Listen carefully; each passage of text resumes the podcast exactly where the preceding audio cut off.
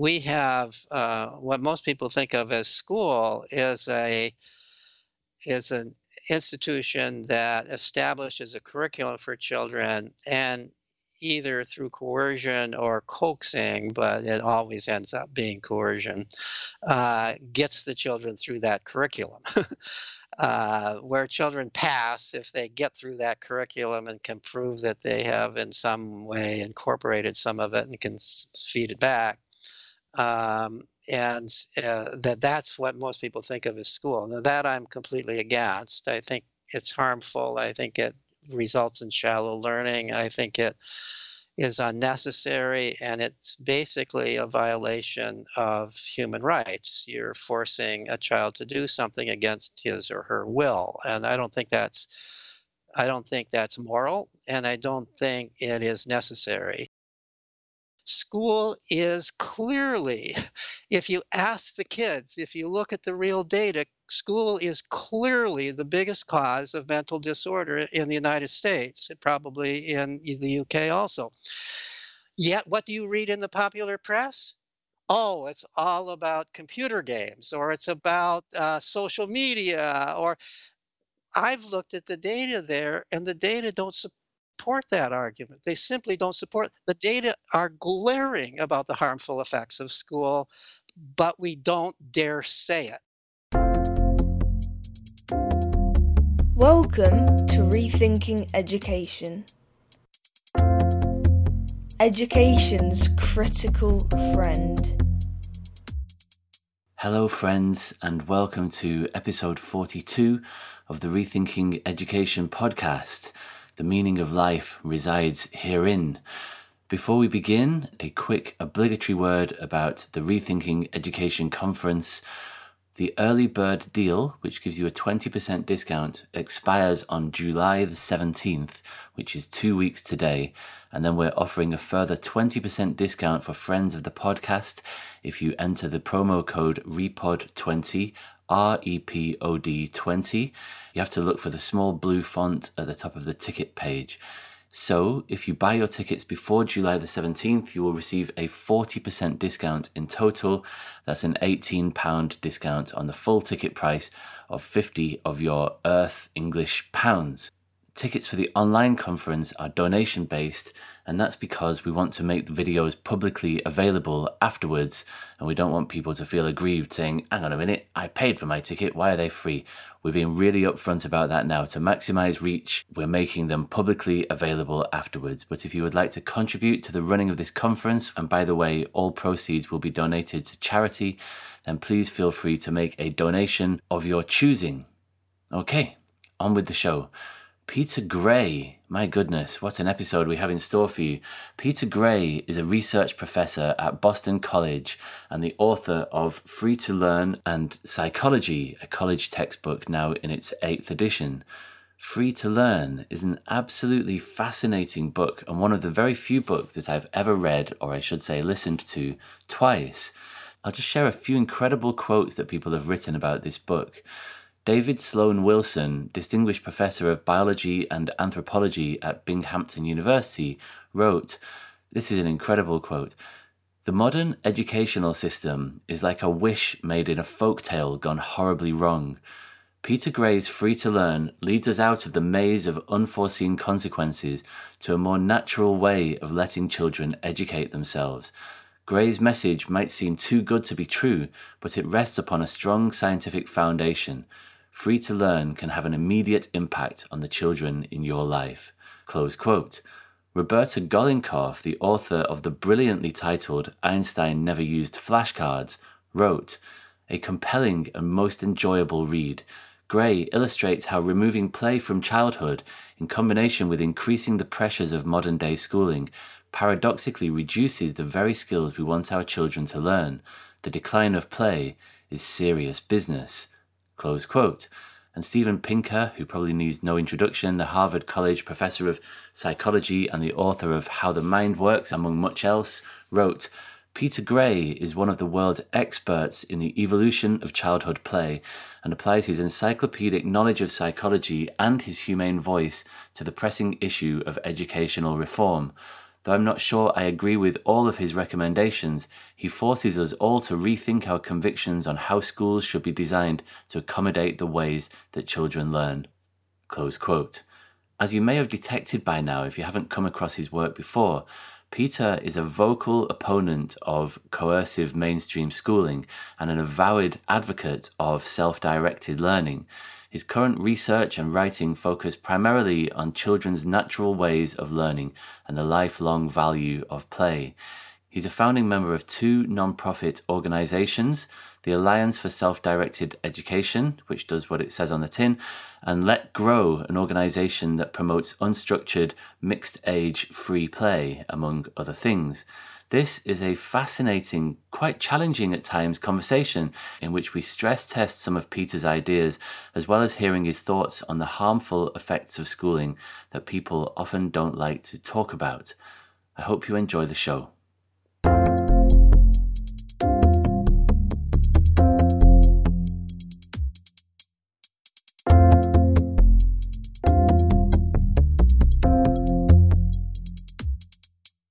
Peter Gray, welcome to the Rethinking Education podcast. I'm very happy to be here. Yeah, I'm, I'm, even more happy that you're that you're here. I've been wanting to speak with you for a really long time. So it's been quite a while now since your famous book Free to Learn was published. It's almost ten years, isn't it? Um, is it? I think it was 2013. I thought it was more recently than that for some reason, but um, I looked it up. Um, and your book is absolutely fascinating, and is one of the very, very few books that I've ever read twice. Um, partly because it challenged me to think so hard about things that I thought that I knew for sure. Um, and I think that most people who listen to this podcast will be familiar with your work. Um, but for anybody who hasn't come across you previously, how would you describe yourself and the work that you do as it relates to education and schooling in particular? Well, uh, officially, I'm a research uh, professor of uh, psychology and neuroscience at Boston College. Um, for many, many years, uh, uh, earlier in my career, I was uh, mucking around in the brains of rats and mice and studying the way hormones bind in their brains. Um, but um, but beginning actually now uh, about 35 years ago or so, uh, I changed fields uh, gradually uh, to developmental psychology, uh, where I am have been studying uh, children's play and how children educate themselves in various ways.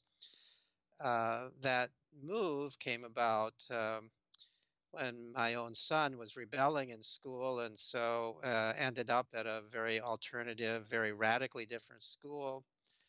I began to do research about that school and uh, gradually became fascinated by how children learn when they have the freedom to do so. And that in turn led me to questions about play and so on. So ever ever since uh, that time, which was ar- around the mid 1980s, um, I've been focusing on play and children's learning. I might also say, by way of introducing myself, that I, being uh, trained in biology and um, and uh, always thinking about um, human behavior from an evolutionary Darwinian evolutionary perspective, uh, my approach in thinking about education and play is that of an evolutionist. Why? Why do children have um, such a strong desire to play? Why do children, why are they so incredibly curious? you know, why are they so incredibly sociable?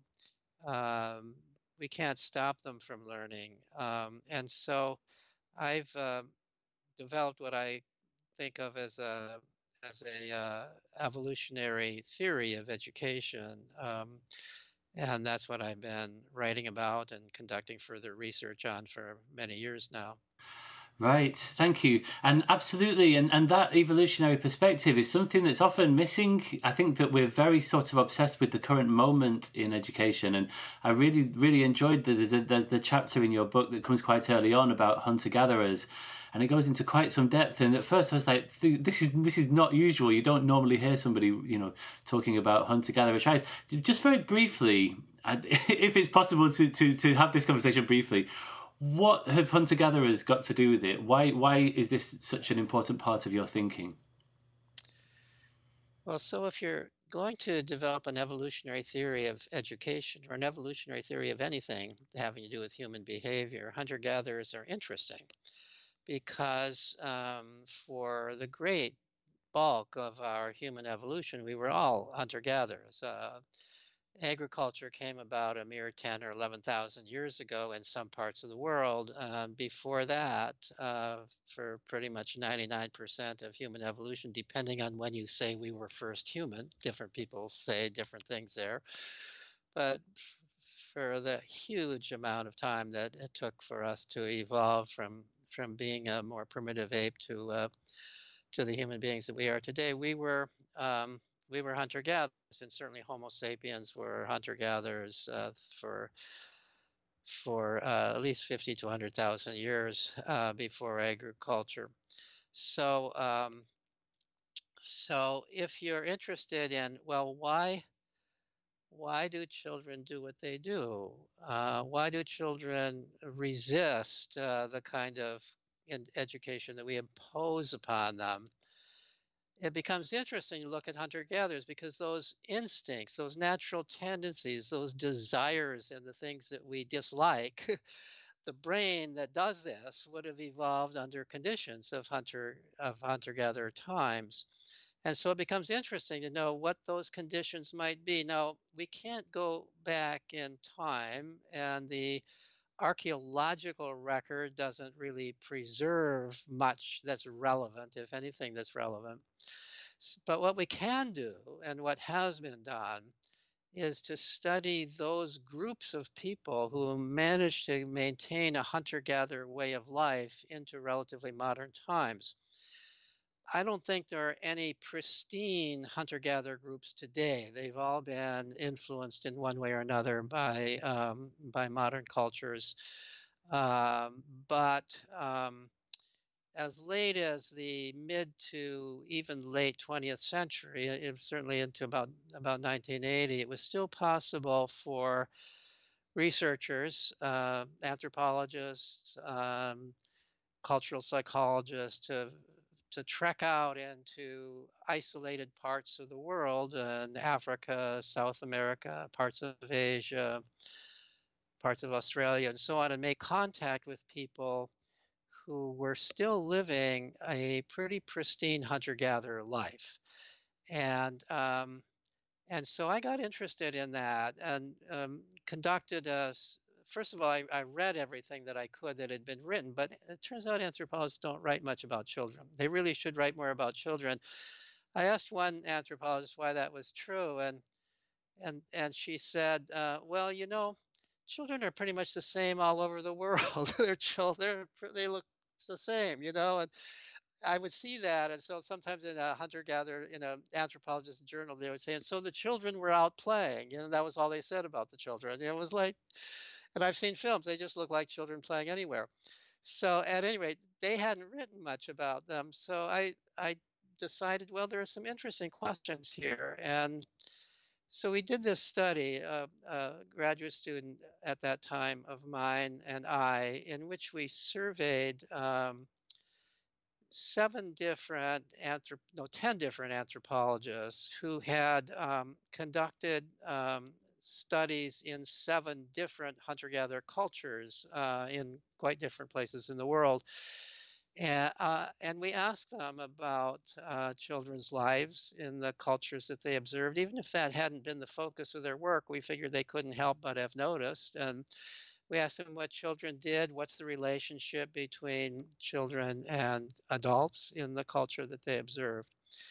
Now, I should, as background, say that um, these cultures are all what are called band hunter-gatherer cultures. Those are the those are the hunter-gatherer cultures that survived over time. There may have been other hunter-gatherer cultures that were different, um, living on sea coasts and so on, living uh, which would have had larger communities and maybe were more tribal rather than band-like. What I'm talking about is band hunter-gatherer cultures and many, if not most, uh, anthropologists and archaeologists believe that band hunter-gatherer cultures dominated our human existence. That, that that was more prevalent. That was the most prevalent way of living in the past. Can't say that for sure, but that's what most many believe. So, at any rate, another term for these band hunter gatherer cultures is egalitarian cultures. They are far and away the most egalitarian societies that have ever been found. So, they live in, in small bands of um, 20 to 50 people each. Uh, they are self governing, the bands are. They're not controlled by some hierarchy over the bands. Uh, the within the band, um, all the decisions are made by consensus. There's no hierarchical structure of authority. Uh, most of the anthropologists tell me that women have as much voice as men. Some say men have more voice just because they talk more. Apparently, that's a commonality all over the world. In in that kind of setting, at least they talk more when right. there's some decision to be made.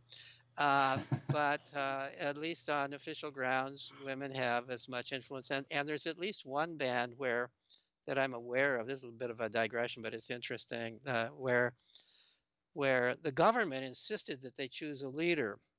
So they chose who they felt was the most, the smartest, most uh, helpful, most influential person in the band, who happened to be a woman and so the uh, so the it's a pretty pretty sex equal society, pretty um, and definitely an egalitarian society. They they survive by sharing, so they have to. Um, they have to get along with one another. They have to like one another. They have to be willing to share everything. Basically, they survive especially by sharing meat, uh, but other food and other things as well.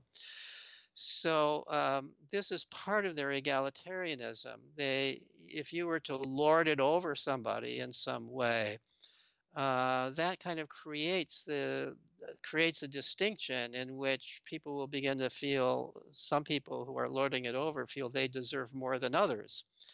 And if you had that, that would completely destroy um, the ability for hunter gatherers to survive because it, the survival really depends upon sharing. Uh, so, so that's the context. Now, within this context, uh, anthropologists never tell one another what to do because that would be acting like a big shot. That would be acting like I know more than you do. They might, in some subtle way, help another person see another way to do it. Maybe if somebody's not using an axe correctly, they might go and use an axe within eyesight of that person so the person could learn how to use an axe. But they would never go over and say, hey, you're using the axe wrong, or let me show you how to use the axe correctly. Now, what's interesting is this taboo against telling other people what to do. And it really, some people really, some of the anthropologists said this is really in the nature of a taboo. You know, you go around telling other people what to do, and you do that persistently, you might get thrown out of the band. Uh, this is regarded as dangerous uh, because it's dangerous for somebody to believe that they're better in some sense than other people. And so you have to kind of show humility all the time.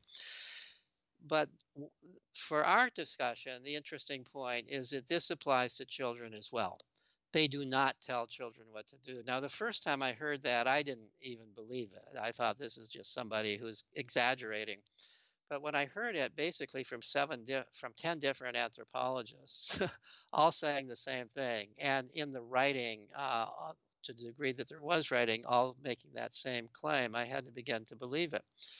That uh, basically, the child's free will is valued and children are not told what to do. Uh, they're not stopped from doing what they want to do, unless, of course, they're doing something truly dangerous.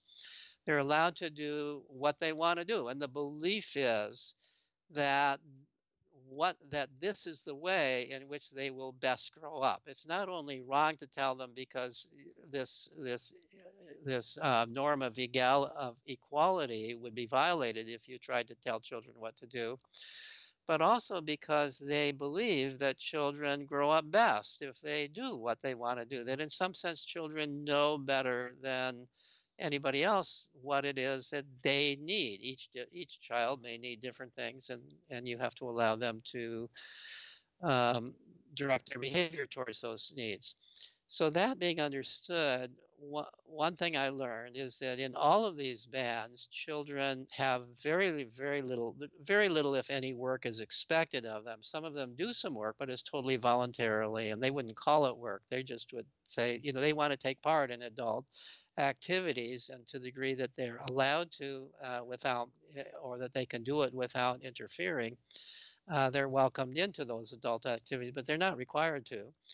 And um, so they're basically spending all their time, day, uh, dawn to dusk, uh, free to do what they want. Sometimes I say they play all day long, but that's not actually true. They spend time lying around in the hammock. they spend time talking to one another. They spend time doing all the kinds of things people do when they're free. They're not actually actively playing all the time, but they have the opportunity to play all the time and they're playing in age mixed groups. So the so the the people in a hunter gatherer band that are considered to be children are anybody from the age of four, roughly four, on through the mid to late teenage years. So these are pretty much what we call the school years. And during the school years, children are playing in age mixed groups, most often away from adults. Children everywhere prefer to play away from adults but sometimes around in camp near the adults. Um, and they always have access to the adults. They can see what the adults are doing. And the other thing I learned from this study is that when I when we asked the anthropologists, well, what are the some of the things they played at? We found that you could pretty well predict what they would play at by knowing what were the major um, skills that were important to that culture.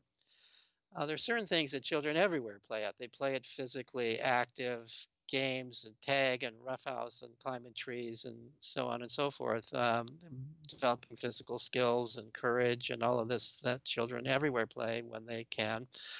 They uh, uh, they play at building things and so on. But what they build uh, often has to do with the culture. So a culture that um, that uh, uses dugout canoes, the children might build little dugout, play dugout canoes. A culture that hunts with bows and arrows, they might play at building bows and arrows. A culture where the men hunt uh, by tracking big game and using bows and arrows, uh, the boys play uh, forever at tracking tracking whatever they can track. They track one another. They, they there's no privacy in a hunter-gatherer band because everybody can know where everybody else is by following their footprints. so the um, the, uh, so the and so they they track they they they play with bows and arrows they become good in this way and that in that way and and they're basically preparing themselves to be hunters. Nobody's telling them to do this they just do it. Um, and they play in many other ways too. Um, if it's a culture where the women fish, uh, the girls are very likely to play at fishing. Uh, if, in all of these cultures, both men and women build huts when they move from one area to another. There's, they're kind of they're nomadic, following the avail- available game and vegetation, edible vegetation, and at each place that they stop and stay for a while, they build huts both men and women do that, and not surprisingly, both boys and girls build play huts as part of their play. So that's what I learned, and um, and it fits with the idea that children come into the world designed to play and play in all the kinds of ways that are important for people uh, practice the skills that are important for people everywhere, but also to play at the particular skills that they can see are important for life in the culture that they're growing up in. So, um, this is really more than a theory of play, it's a theory of education that children are biologically designed to practice those skills that they need to practice if they're going to become successful uh, citizens in the in the society that they're growing up in. Yeah, wow, thank you. I love that. So that phrase. So you're saying that we're essentially this is ninety nine percent of human history, um, is a, a, history in which young people are are biologically and designed to to learn through play, and and the the wider context that you're painting there, it's sort of like it couldn't be further removed from modern living, could it? You're describing a very egalitarian, sort of sociocratic system where we have a very hierarchical one now. You're talking about um, about um, people sharing, and we live in an age of, of galling inequality of young people being valued and not being made to do stuff. And you could argue that, like the you know, if there was one thing that that that uh, that, that sort of over overarchingly describes your experience of childhood, it's basically like either doing what you're told or rebelling from doing what you're told. This very that's very much how we frame childhood now, and so we evolved in very different circumstances, and you can therefore see why we're sort of experiencing so many of the problems that we experience because we're now living in, in a very sort of artificial environment, both societally and in terms of of how young people are growing and developing. Yes, uh, uh, and yet, um, and yet, um, these same instincts can work in our culture if we allow them to.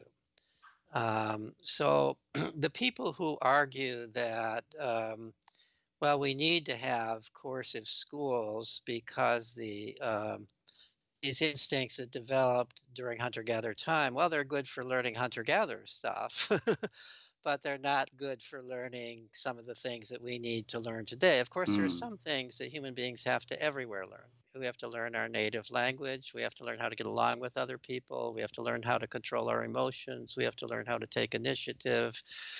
We have to learn courage because we're all going to going to face emergency situations. These are things that children everywhere practice in play, including in our culture when they have opportunity to play. Unfortunately, they don't have enough opportunity to play.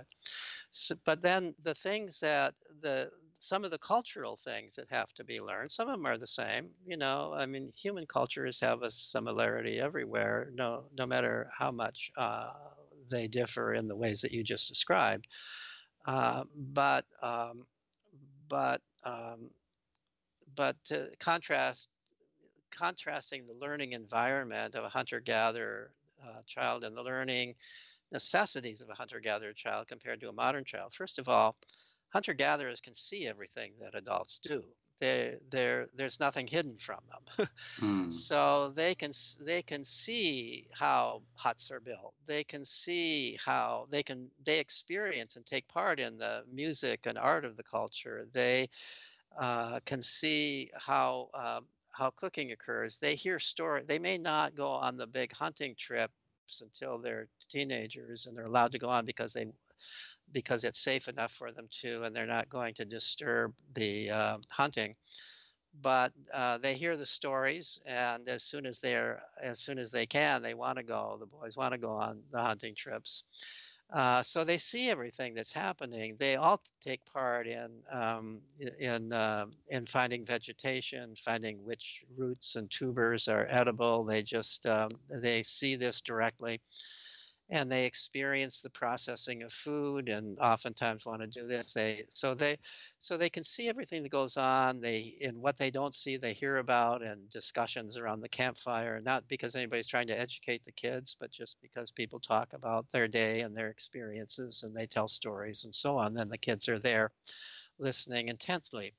So all that in our culture, we don't have that kind of exposure. First of all, there are many, many different things that people do in our culture. Our culture is much more complex. There are many different ways of making a living. We don't just hunt and gather. We, very few of us do that. Most of us are doing something, who knows why, but we're doing something that isn't really that basically related to our survival. but, mm. but there's all kinds of different ways of making a living in our culture than in hunter-gatherer.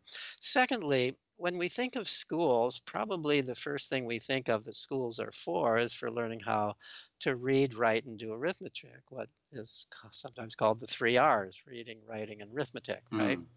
Well, hunter gatherers don't have any of those. They don't have written language. Yeah. Uh, and uh, for the most part, they don't have numbers. They don't need to use numbers much. they don't need to use them. The, some of the languages have maybe a word for one, two, and then after that it's many, or you know some way of showing by fingers or something. They don't even they so rarely use numbers that they don't really even have number words.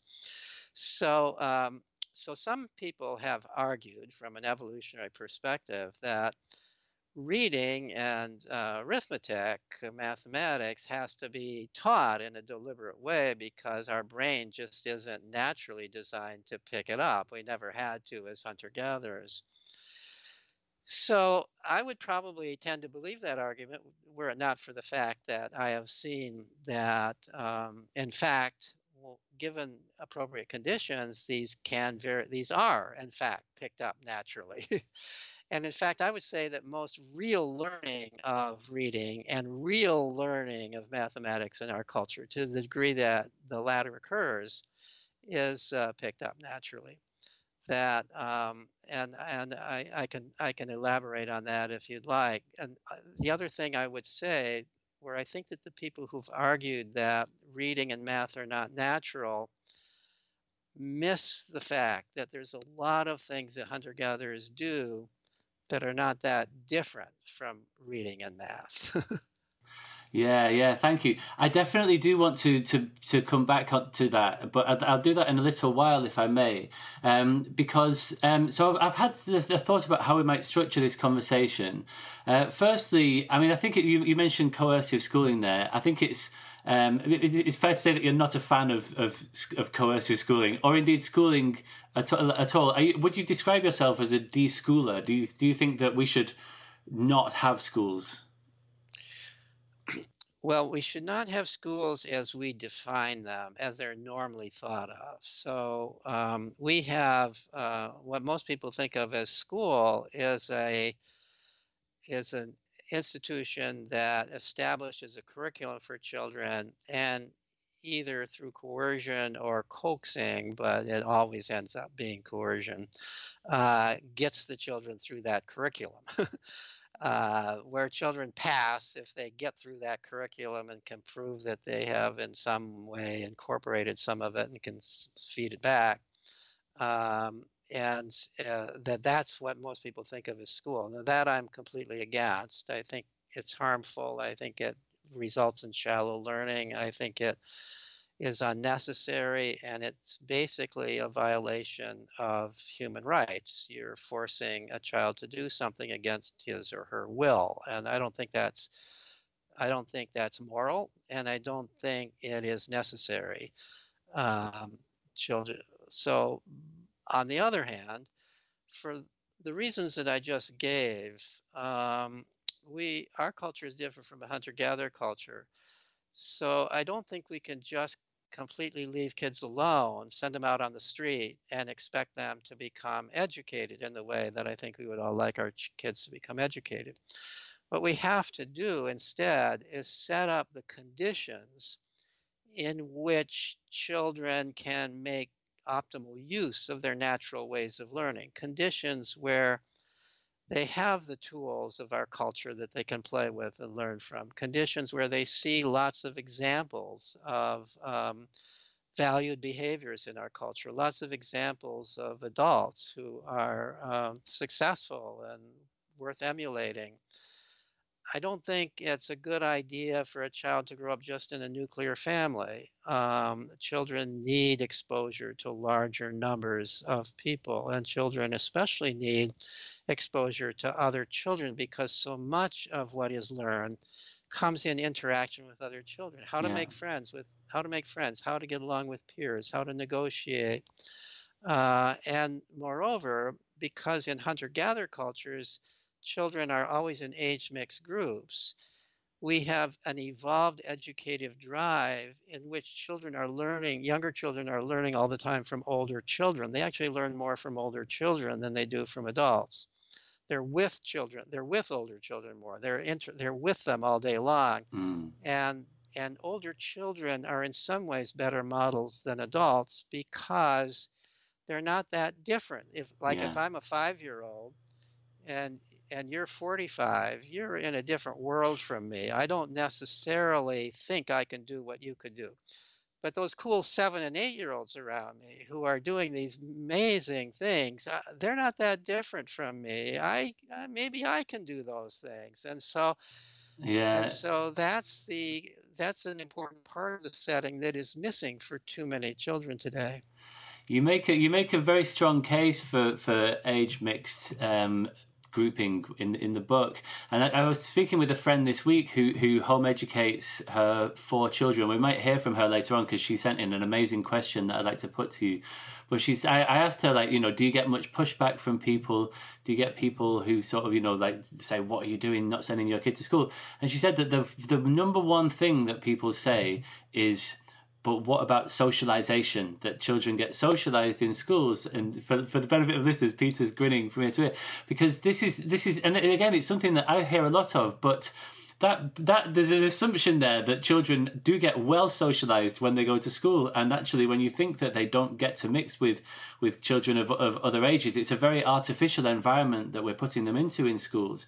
But it's a but it's a very very widely held belief that if you don't send your kid to school that they're not going to make those social connections that are so important for the development.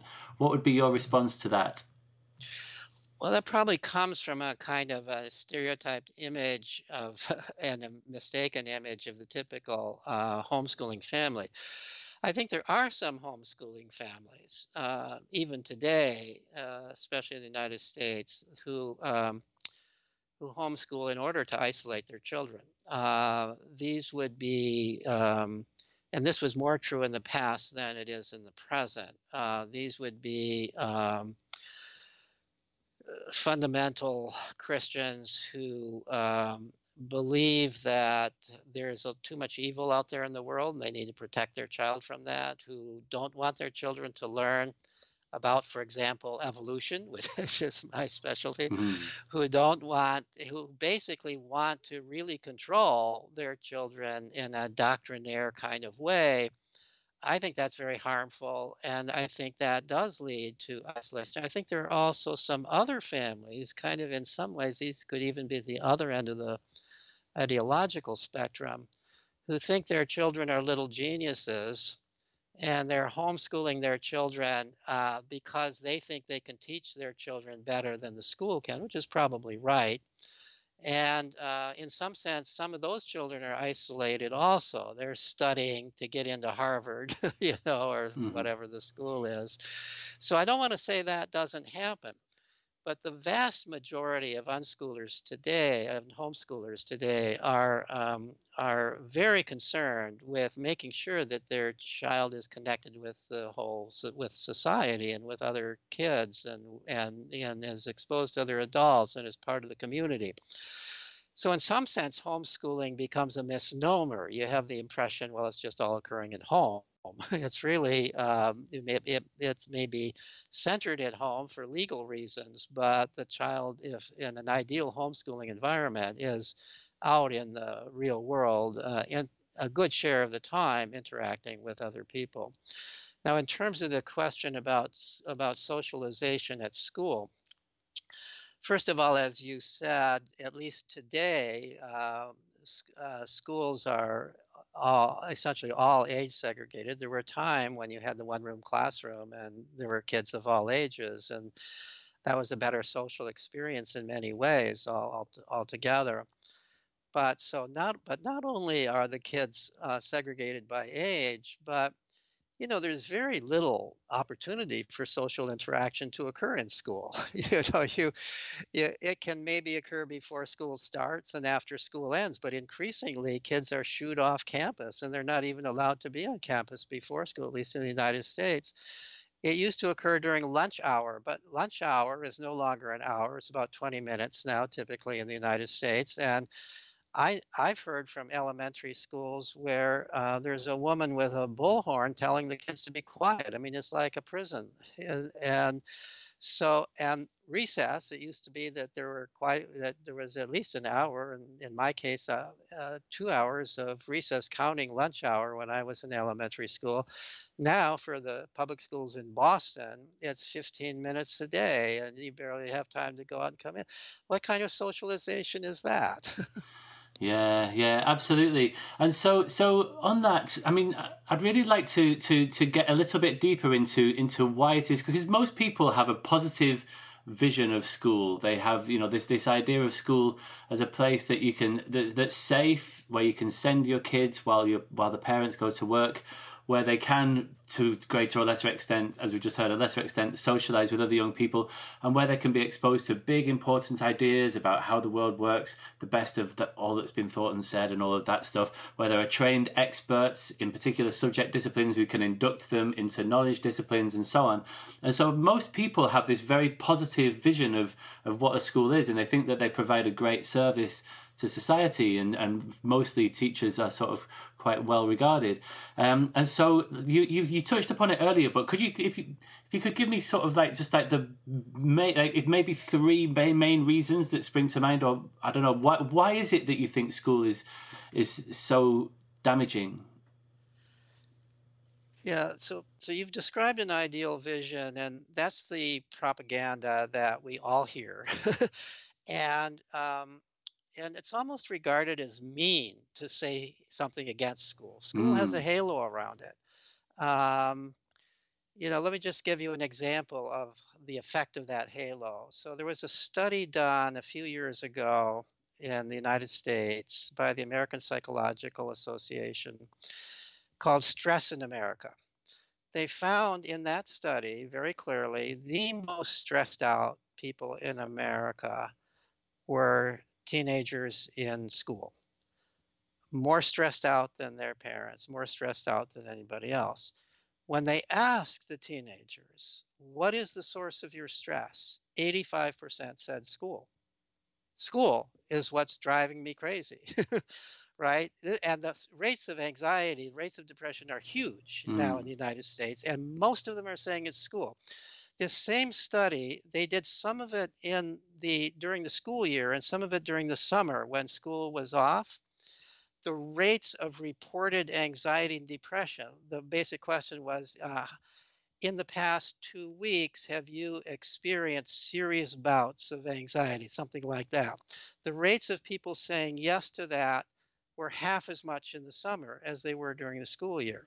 We also know that the suicide rate among school age children plummets in the summer. It goes down and it goes back up in the school year.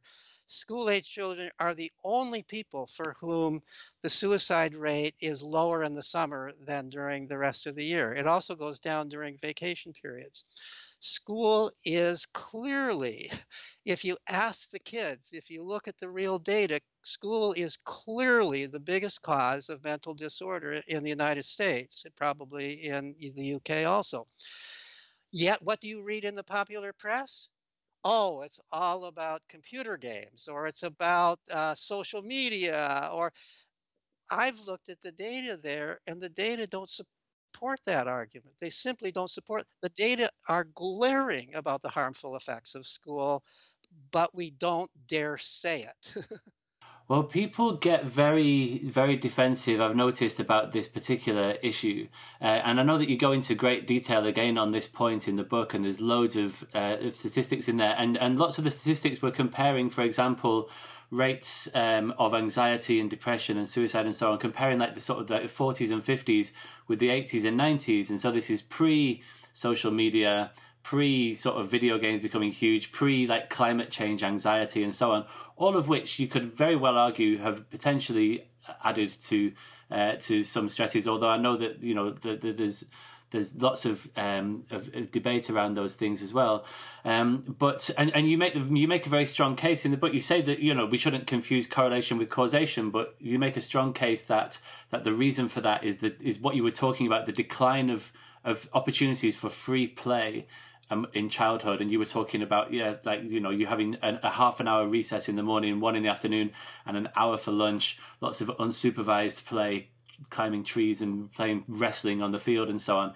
And nowadays that would be broken up. Like my my job at lunchtime would be to break up wrestling matches on the field because I was like you know the the big bad like lunchtime supervisor or whatever. And so we've we've stopped young people from having those things. And is that what is that fundamentally what you see as the central driver of this huge increase in mental ill health and, and a lack of well being as this as the decline of, of play? Yeah, I think that you know, there's a there's a kind of a no-brainer here. So there's no question but what. Partly because of the increased weight of schooling and the amount of time schooling takes, partly because of the increased fears we have of letting children just go out and play.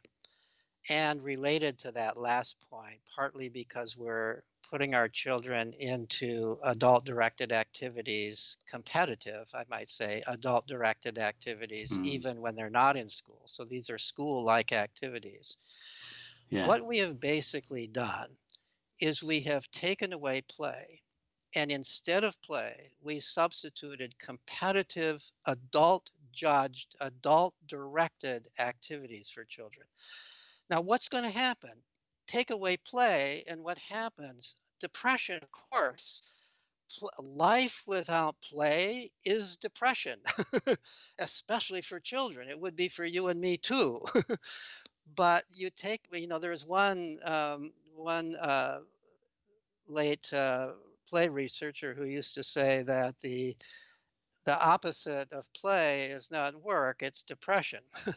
I don't say that because the grammar doesn't work for me, but the, take away play and you're going to get depression. There's no mm. question. I mean, that's a no-brainer. Why should we don't have to prove that?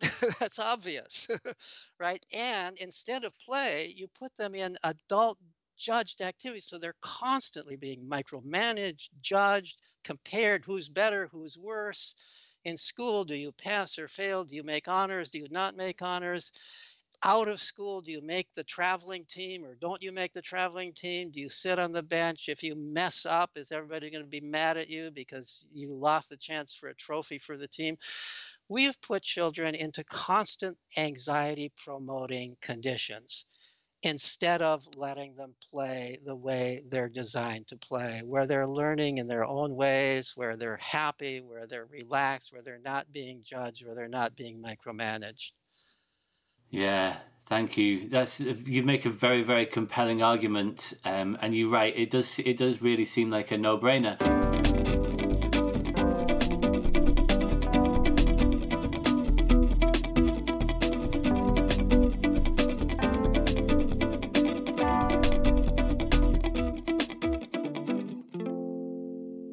Right, I would, I would, I would like to to um, move into a section where I'd like to uh, sort of stress test your ideas a little, if we may, and and to sort of to try, I'll try to offer because because you sort of you, I think you're probably a little more radical than than me. I tend to think that we can that that school is a reformable idea. I know that you think that it's sort of like that it's a bit of a a, a bad idea and that we should move we should move beyond it. So I'd I'd firstly like to offer a defence of schools, if I may, and then we'll and there's a few arguments there, and then some common arguments against self-directed education, which is really interestingly coming to the fore. For a long time, that's just not even been up for discussion, and now it's it's at the centre of the of the discussion. But lots of people in the centre are really disregarding it and saying that this is a mad idea, we shouldn't go down this route. So I'd like to look at some arguments against self directed education and hear your thoughts on some of those. Um, and then if we get time at the end, I've had like quite a few questions from listeners, which I'd love to put to you as well. So uh, does that sound okay? Sure. Great. Uh, so firstly, in defence of schools. Um, I mean, again, just, you know, we need to be careful not to confuse correlation with causation. But a number of things in society, you could argue, have improved since compulsory schooling became a thing. So, for example, and you mentioned reading earlier, literacy rates, you know, in, in I looked up some statistics, in 1820, something like 12% of the world could read and write. And in 2015, you know, after 100 and whatever, 20, 30 years of, of compulsory education, the global literacy rate was around 86%. The, uh, the, a number of other things have, have increased hugely in that time period, like life expectancy um, was, was something like 42 in this country in 1900. It's now 82 um, technological innovation, and so on and so on. And again, you know, correlation and causation and all that. But I think that you could surely make the case that compulsory education has contributed to making the world a better place. What would be your argument against that? All right. So, um, first of all, you know, in the 1820s, there wasn't as much need to read. We've, we're a culture where in the 1820s, if you grew up in a family where people read, you would learn how to read, whether you went to school or not. It's also the case that the rate of literacy was higher than is generally acknowledged uh, prior to schools. We also know, for example, regarding reading, everybody thinks reading is so hard to learn because schools make it hard. reading is actually pretty easy to learn. There's uh, some evidence that enslaved people in the United States who were not, it was illegal to teach them to read, but many of them could read. Many of them figured out how to read one way or another. They snuck it, you mm-hmm. know. So reading is not that hard. I have yet to find a graduate of a Sudbury Model School where there's no there's no forced teaching of reading. I have yet to find somebody who hasn't learned how to read in such a school, including kids who've been diagnosed as dyslexic when they were in the public school. They leave school and they learn how to read because they can learn it in their own way at their own time. So the primary thing to learn how to read is you need to be immersed in a literary environment. Now, there was some rationale for schools to teach reading at a time when most people couldn't read because you're not going to learn how to read if there's no reading going on in your home, if there's no reading going on in your neighborhood, if there's no particular reason in your immediate environment to know how to read. And if the if the society for one reason or another decides it's important that people know how to read, then it's valuable to have schools to bring kids in to teach them how to read. This is this would take a few weeks. it truly would. You know, Castro. I don't like to say good things about Fidel Castro, but here's a good thing about him. He wiped out liter- illiteracy in Cuba within a few years. And how did he do it?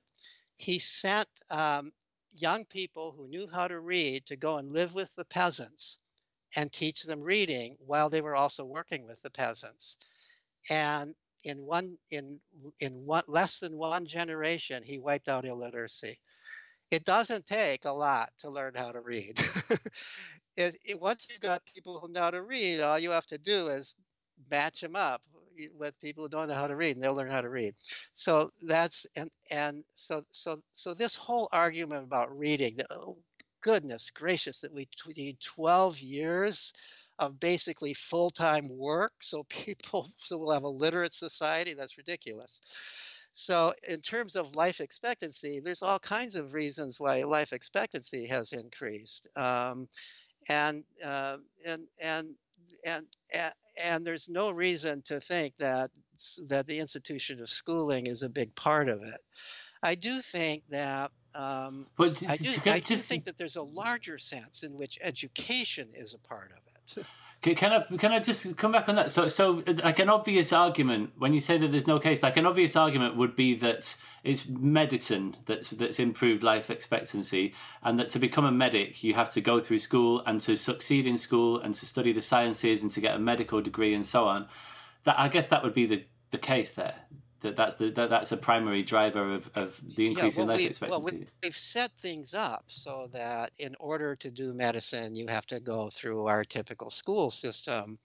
That wasn't always true, and it hasn't been true for a lot of the greatest innovators. I mean, if you think of the people who've really contributed most in all kinds of ways to the to what we call cultural progress, most of them hated school they would have they did what they did despite school, and many of them uh, basically skipped school. I mean, Thomas Edison skipped school. Benjamin Franklin. I'm talking about these American great inventors and statesmen and so on. Benjamin Franklin had two years of school. you know, left when he was eight or something for an apprenticeship, and then skipped out on that. You know, the uh, Einstein uh, Einstein went through school, but he hated it. He said he he almost destroyed his interest in in uh, in physics and math.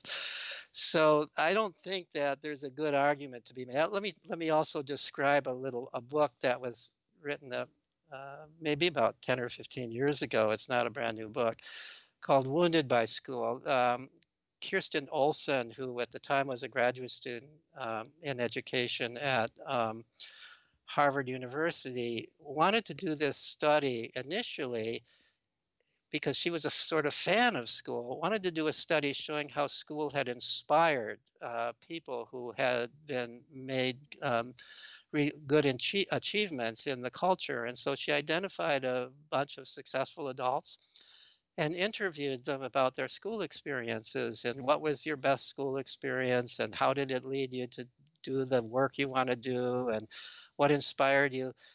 And she found nobody could think of anything. Everybody could think of ways that school had harmed them and was irrelevant to them. And she ended up changing her thesis to, uh, to uh, and ultimately a book called Wounded by School because what she found was they were they they talked about how school got in their way, how school slowed them down, and how school told them that they were no good at the very thing that they wanted to do, and subsequently went on to be very good at. so I, uh, you know, I think that this kind of argument that we hear is um, is an idealized argument, and there there may be a few people if you search for whom who will say and for whom it's true uh, you know school really inspired me. I do think though there are some people who will say school was a wonderful escape for me from home. My home was terrible. And so school was a place where i could go mm-hmm. and be away from home. And i think that is a valid purpose for school and that's why i favor schools but not coercive schools. Yeah. That's why i favor schools like the sudbury valley school which are kind and helpful nurturing environments where you where there's all kinds of educational opportunity and there's no abuse yeah, yeah, thank you. And which are very, very like, which are places where I've, I've, I've not been to Sudbury Valley, but I hear that there are books everywhere that like that, that the children are immersed into a literary environment there. And and that brings us on to the second one nicely. So you're saying like non-coercive that that it should be consent based, and this brings us on to the next one, which you could argue that this would fall into the self-education and uh, self-directed education category, and it's essentially the idea that children don't know what they don't know uh, and that therefore it's obviously a good idea to have expert adults who can induct them into the big ideas that shape the world. And just as an example of this, I was sent an article in preparation for this conversation by somebody on Twitter. There was an article that was published a while ago by somebody who had visited Sudbury Valley. And they said, for example, that they spoke to a 16 year old who didn't know who Martin Luther King Jr. was. Although, to be fair, the article does go on to say that a, a, subsequent survey found that 20% of college students also don't know who MLK was. Um, and this links to ideas around the knowledge rich curriculum, which has become very sort of um, fiercely fought over in this, in this country in, in, the last few years. And lots of people criticizing, you know, the famous um, Ken Robinson's TED talk about how schools kill creativity.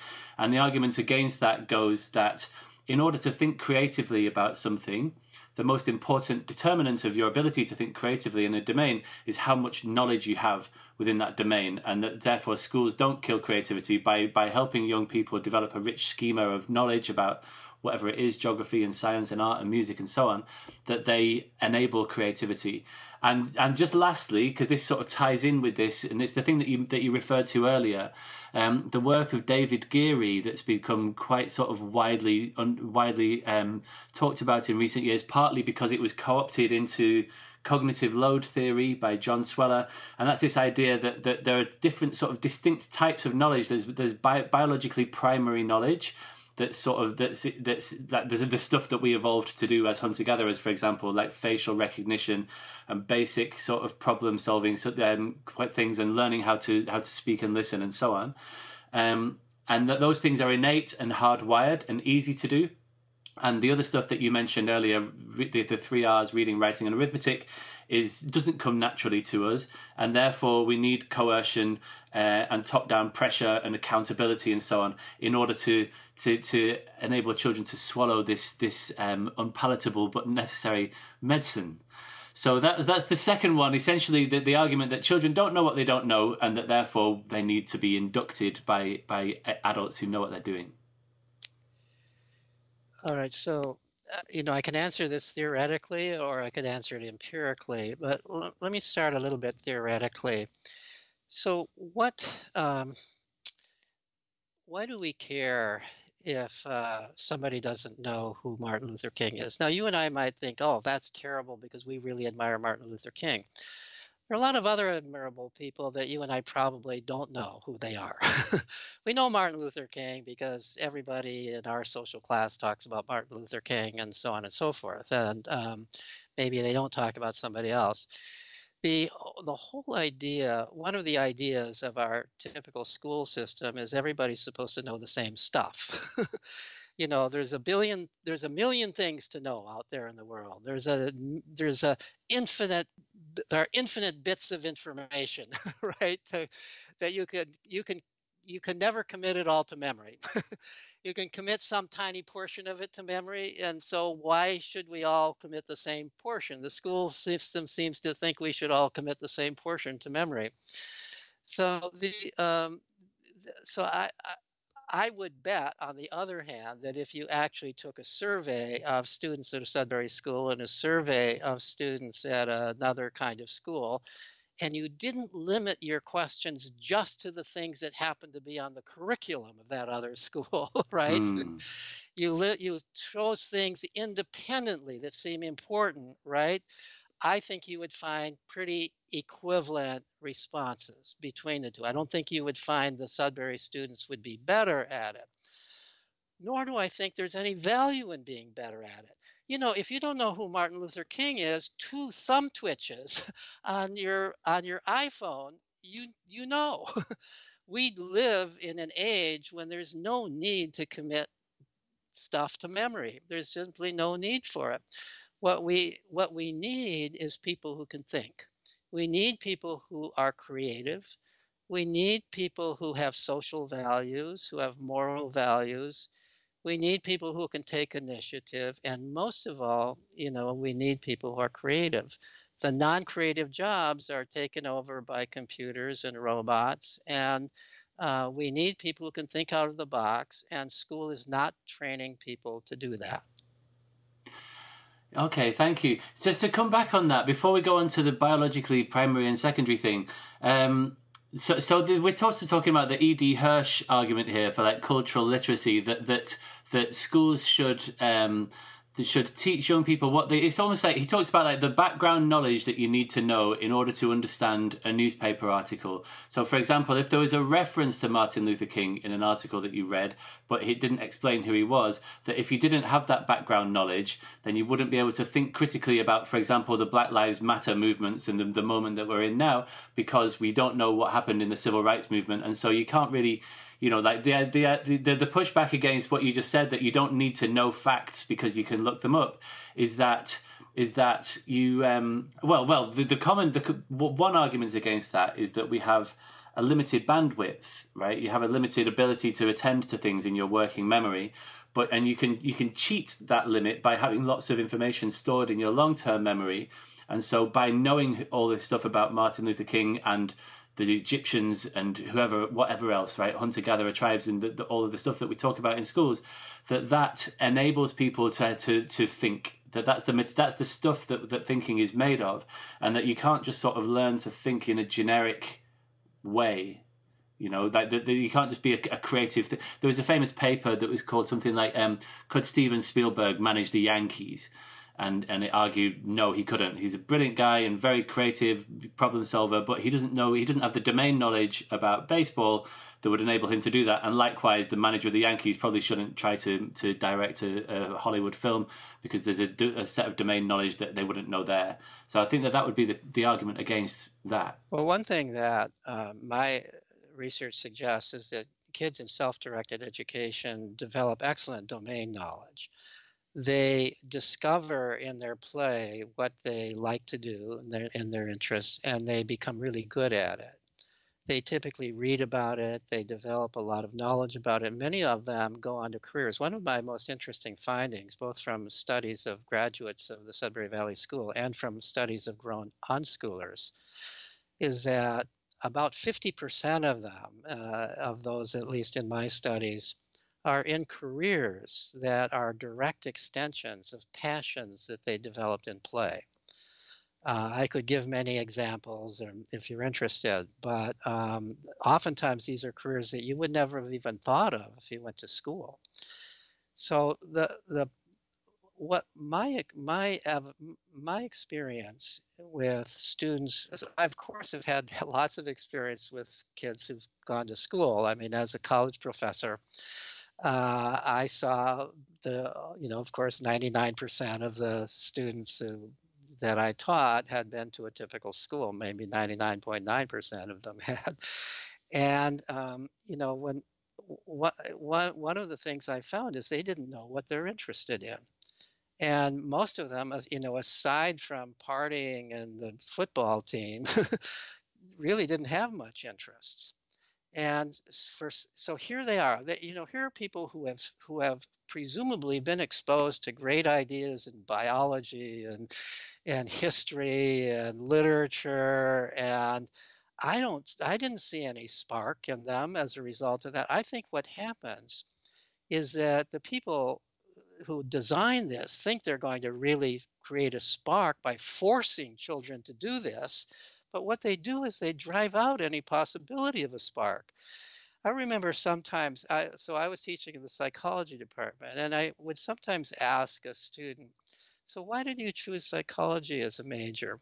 And here's a actually, it's just one student who said this, but I think that it typifies what the reality is for many students. She said, Well, well, I studied in, in high school, I studied math and I learned I hate math.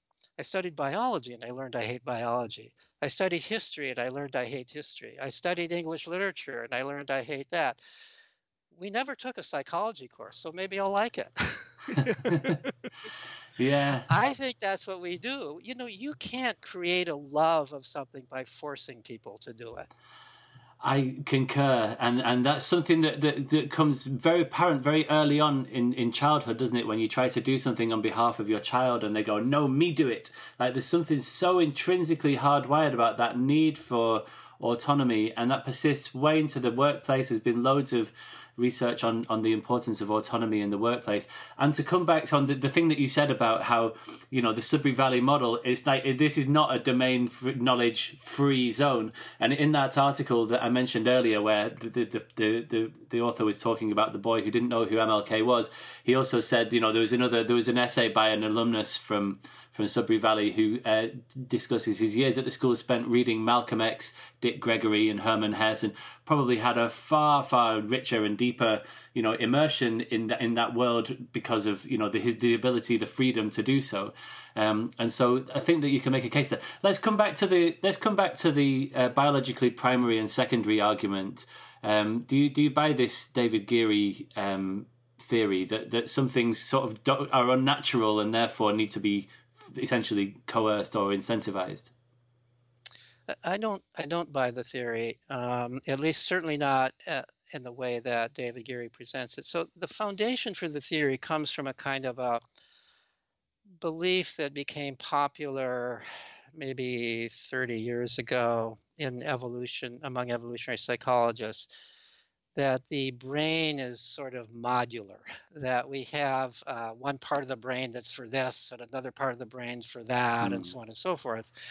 And that these modules developed over evolutionary time. So, so we have, uh, so, so we would not have developed a module for reading because reading wasn't in, wasn't part of, of human experience when the brain was growing we would not have developed a module for um, mathematics because that wasn't part of the human experience. And and Geary would add we wouldn't have developed a model for scientific thinking because his belief is that was not part of the human experience, but he's wrong about that.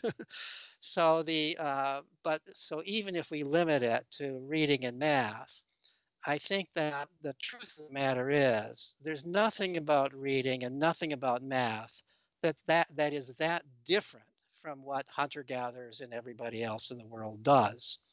So reading reading is simply the addition of a in English a 26 letter code to the vocal language. The hard thing is learning vocal language. Once you've learned vocal language, it's easy to learn to read. It's simply, we also know that people can learn to speak in many different ways. There's sign language for people who don't have, you know, who uh, who are mute or deaf. There's uh, all kinds of people. People learn to communicate in one way or another. The written language is just another way to communicate, and it's not no more hard to learn as long as you're exposed to it. You just have to be exposed to it. As long as you're in a world where people are reading, where people are reading to you, you're seeing words, you're playing games that involve reading, everybody at a Sudbury school learns to read. They don't all learn to read by the age of five or six or seven or even eight. Some of them don't learn to read until considerably later because they're not interested in it or they're not engaged in those things. But everybody eventually learns to read. Again, as I said before, including kids who had been diagnosed as dyslexic when they were in public school. Mm. Uh, so reading is not a problem. It, it's learned naturally. It's learned in basically the same organic way that learning to talk is is learned. Um, and it usually comes a lot later, doesn't it? When you leave kids to, to do it in their own time, often it's sort of 8, 10, even into their teens. That's right. There's a huge difference. I mean, there are always some kids in this. There are always some kids who can read by the time they're four years old. My son could read well by the time he was four years old, and nobody ever taught him. Which again is evidence that learning to read isn't that difficult. If a three-year-old can learn how to read, it's not that difficult.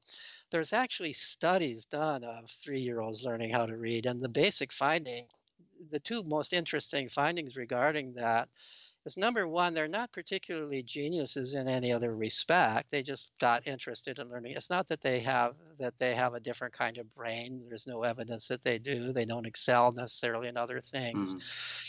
Uh, and the and the second um, thing that observed is those kids who learned how to read. It's not because anybody was deliberately training them. It's because for one reason or another they got focused on reading. They got interested in reading. and reading became a thing to them. And any kid of any age beyond the age of about two who's really focused can learn how to read pretty easily. it's not that difficult. I, I can describe how my son learned how to read. He, he probably got interested in reading because I was a graduate student at that time so all he saw was me reading. you know, he probably came into the world saying, "Oh, this is what people do in this world: is learn how to read. I better learn how to read." You know. Yeah, and so and so this this this links into the next the next thing, and this is a huge topic of conversation, which is the, the, the argument about schooling as a as a way to level the playing field in terms of equality of opportunity, right? Um, and so, like the private education system aside, which is deeply problematic, but it's a, a conversation for another day, the argument goes that schools provide all young people, regardless of their socioeconomic background, with a, like a more or less equal opportunity to learn and to, to sort of to compete on a level playing field with their with their more privileged peers. Um, and so, for example, you know, like kids from, from low socioeconomic backgrounds are able to go to the top universities because they're able to to demonstrate their their academic prowess, for want of a better phrase. And the, the, the argument being that yes, there is inequality currently, inequality of outcomes. Um, but the argument goes that if we got rid of schools, or if, or for example, a conversation that I've been having recently, if we made exams optional, that that would make it even easier for privileged families to to game the system even more in the in the interests of their children at the expense of other children.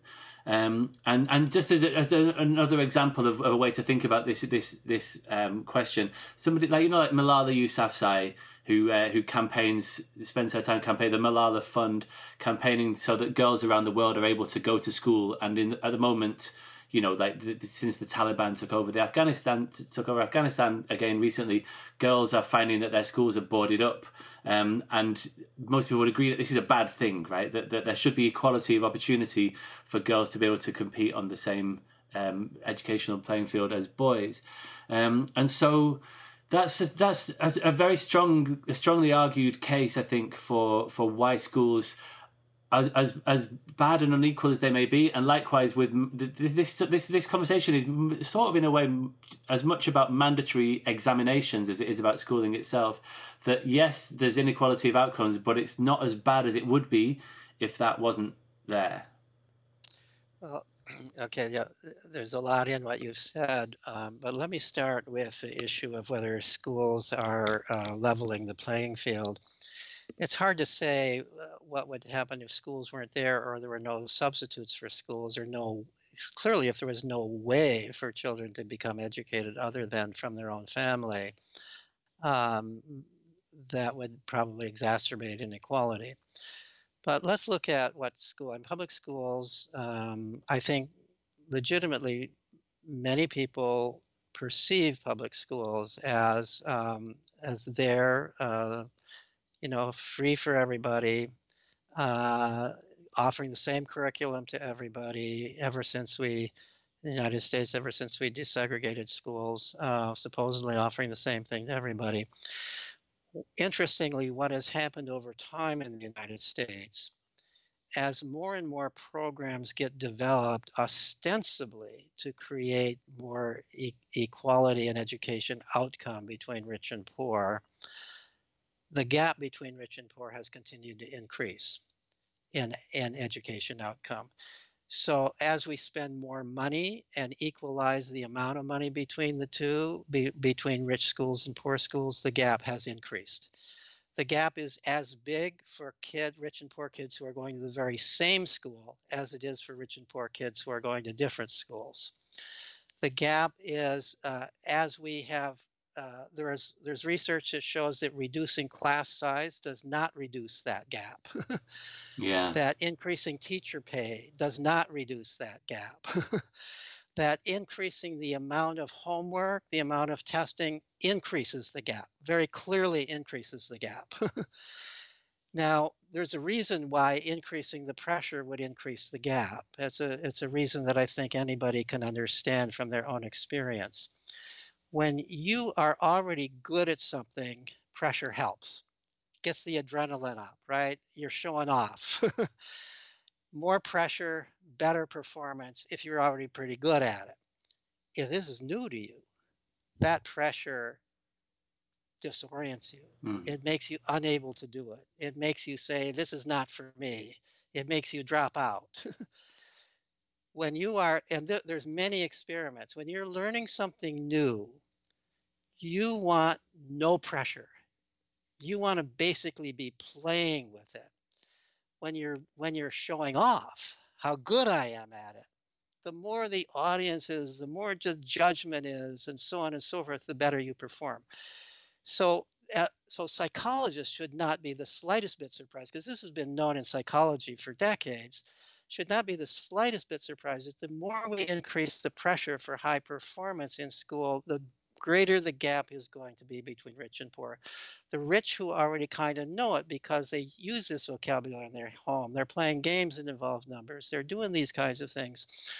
They improve even more than they had been before, but those who are so pressured and anxiety ridden because they don't know this stuff or are, or are cynical about it because it seems out of their world, they're going to do worse this is yet another example of how our school system simply fails to take into account basic knowledge about human learning. We simply fail to take that into account.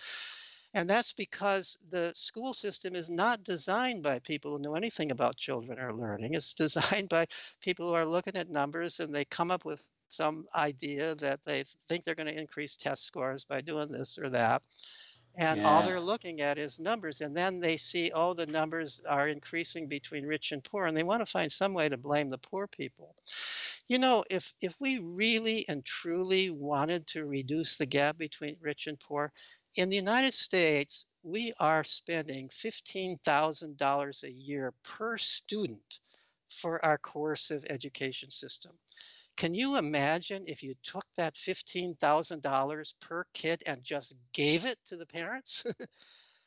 that would reduce poverty and that would reduce the education gap. But we think it's wrong to give people money. yeah. We think it's wrong to reduce poverty. We think it's okay to send them to school and make them do all this schoolwork so they themselves can pull themselves up by their bootstraps, but it's not working. It's an interesting point, and and schools are often painted as like yeah, like this that it's an engine of social mobility and that it's a way to close the disadvantage gap. And clearly, the answer to poverty is to give poor people money, and they're not poor. Absolutely, and they're not poor that, anymore. That would, that would, reduce the education gap. It really yeah. would. and in this country, in the in the nineties, we had a new Labour administration, um, and the, the they um they they brought in all these targets, and they had national literacy and numeracy hours, and they essentially did. All all of this stuff to make the education system work more efficiently, thinking that that would close the disadvantage gap. And they did that and they ran it for however long 10, 13 years. And they found that it produced more inequality because it, cause, because schools are machines that produce social and economic, that reproduce rather social and economic inequality. And if you make that machine work harder, more inequality will come out the other end. Let me, let me, give you an example that illustrates the point I've been making. So we have had now ever since the the Lyndon Johnson administration. Um, we have had a program called Head Start in the United States, which is a program uh, for uh, preschool kids uh, from poor families. In the early years of Head Start, when it was part of Lyndon Johnson's anti poverty program, it was understood to be an anti poverty program. The basic thing about Head Start at that time was that it provided free daycare for, for parents uh, in poor families and it also provided social services for those parents. So the free daycare allowed the moms, in many cases, to work outside the home and make money and reduce poverty. And also, many of those parents were actually hired into the days into the Head Start program to be classroom uh, teachers or assistant teachers.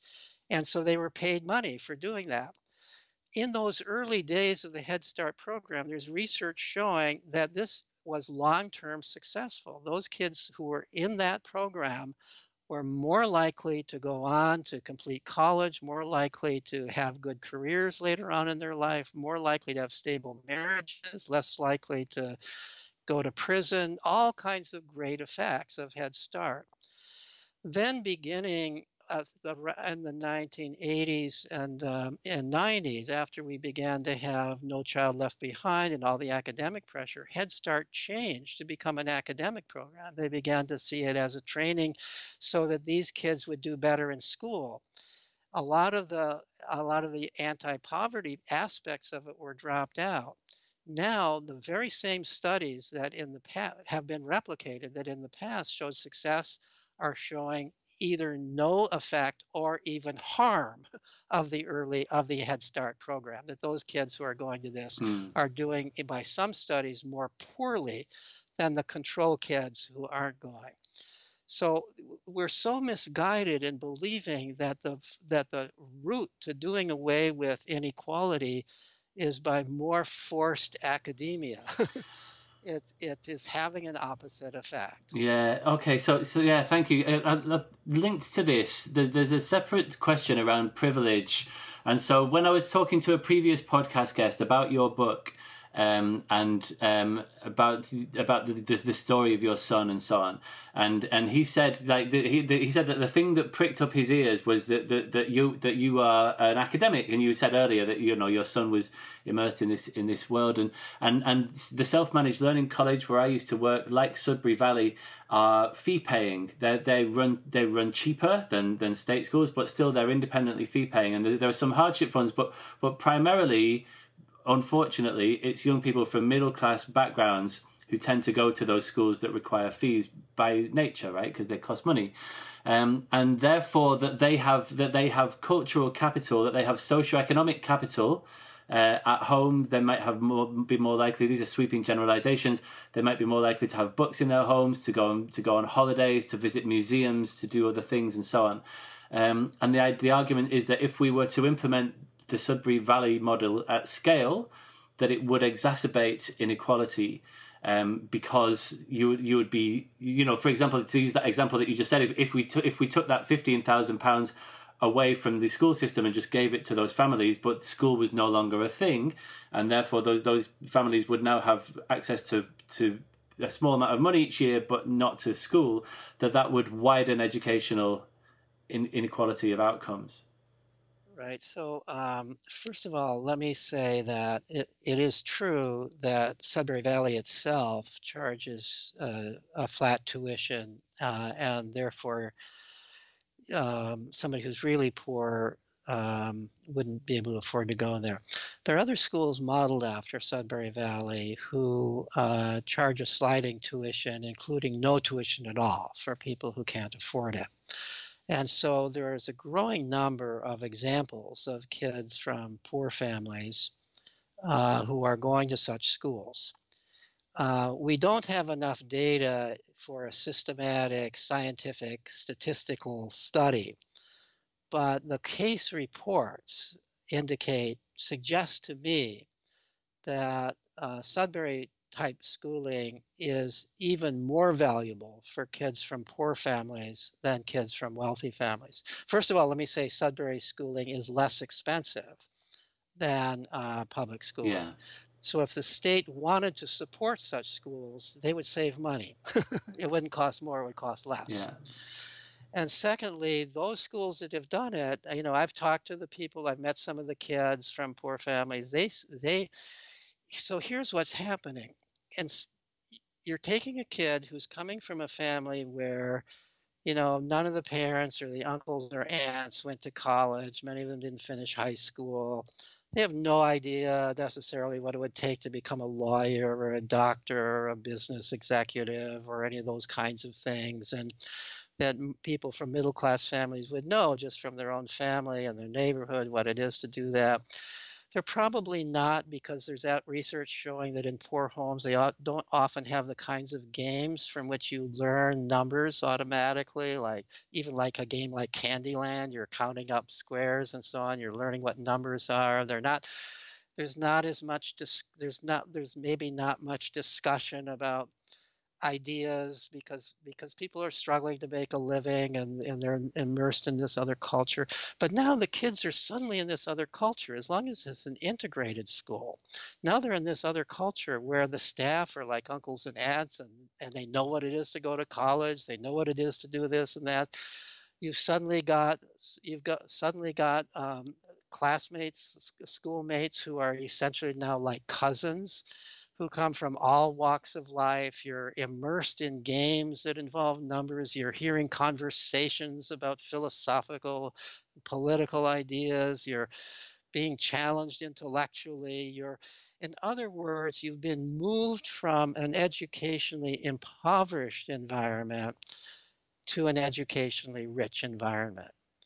And that is that you are now in an environment similar to the kids who've come from a middle class. You're not there around the clock, but you're there for six or seven hours a day, five days a week during the school year. Right. So so so this week there was a there was a tweet that, that got quite a bit of traction over here by a fairly prominent uh, edu tweeter, as it were, like a guy who's a, a teacher um, and it said self directed learning, uh, in inverted commas, is a privilege confined to very few students who have a specific set of knowledge, skills, and expertise. In that sense, it's about as far away from an inclusive education as you can get. And what you just said seems to pretty squarely contradict that. Is that fair to say? Yeah, I mean, uh, of course it is. I mean, people who people who are from poverty are not biologically different. you know, we all have the self the drive for self-directed education. All we need is the opportunity for it.